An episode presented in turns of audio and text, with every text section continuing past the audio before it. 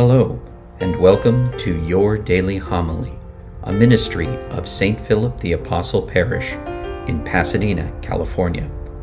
For more information on today's readings and homilist, please view the show notes below. And now, your daily homily.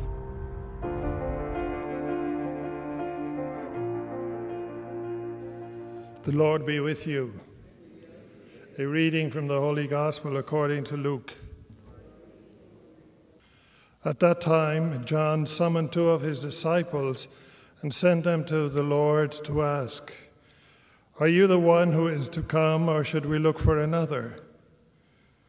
When the men came to the Lord, they said, John the Baptist has sent us to you to ask, Are you the one who is to come, or should we look for another? At that time, Jesus cured many of their diseases, sufferings, and evil spirits. He also granted sight to many who were blind.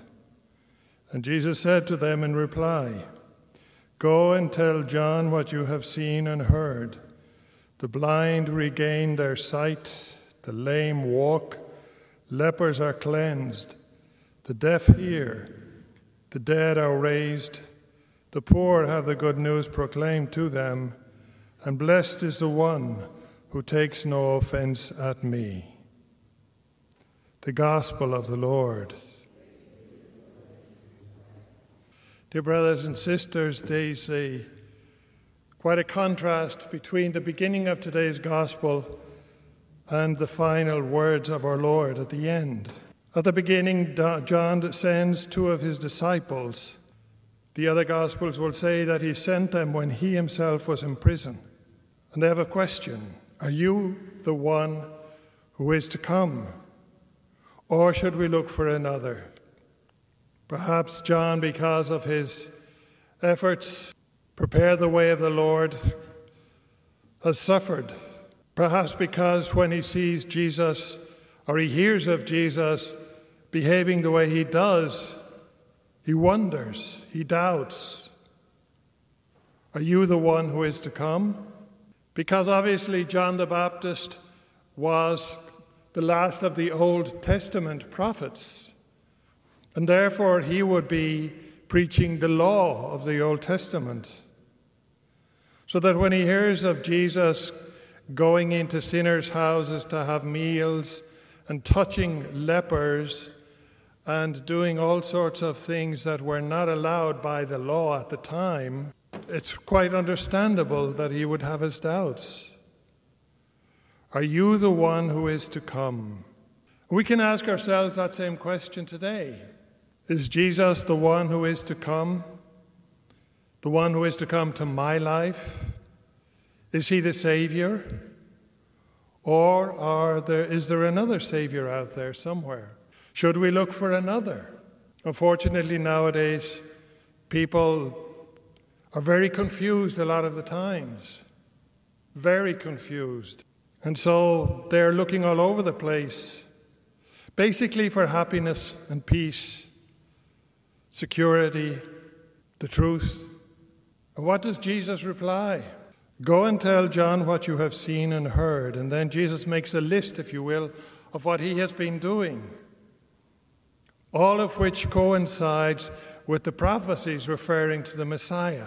But then he adds at the end a very important phrase. This is the contrast between the beginning of today's gospel and the end of it. Blessed is the one who takes no offense at me. Blessed is the one, in other words, who is not scandalized by me. Blessed is the one who has the faith to follow me.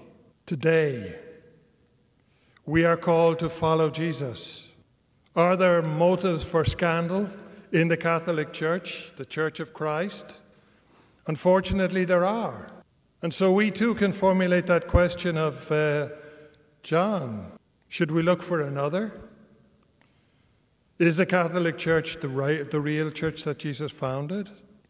And you know, some people leave the Catholic Church because of the scandals, but they haven't understood the basic reality or truth.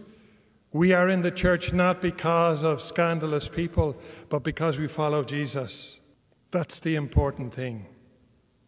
That's what we celebrate at Christmas time. the birth of the Messiah, the birth of the Savior that we follow. So, dear friends, I think today's gospel is an invitation to be courageous, to not be influenced by the negative side of things, and certainly with regard to the church. The secular media love publish, uh, publishing and publicizing scandals in the Catholic Church. That's the human side of the church. I'm not saying we can condone those things. But we have got to be able to be firm in our faith. And we in prayer have got to be able to say to Jesus Christ, Lord, I do not take offense at you. You do not scandalize me. Your church does not scandalize me because I follow you and because I want to be a saint. Let's ask the Lord for that grace, for that courage, for that strength. There's a lot of comfort living, or comfort, if you will, in the way we, people live their faith today. Even parents who send their children to Catholic schools, a good percentage of those parents don't go to church on Sunday. So, in a sense, they're looking for someone else, or they just don't care. Or what's up? Who knows? There's a lot of prophecy to be brought about in the church. We are all called to be prophets of Jesus. We're all called to proclaim his name with courage, especially now at Christmas time.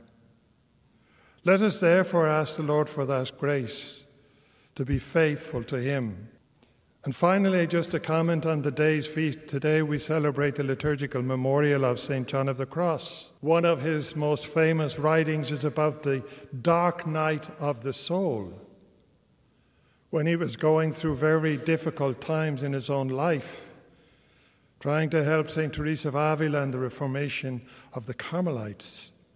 The dark night of the soul. We can suppose that if Jesus suffered the dark night of the soul, especially in Gethsemane, that also is a part of our lives, our daily lives. But once again, blessed is the one who takes no offense at me.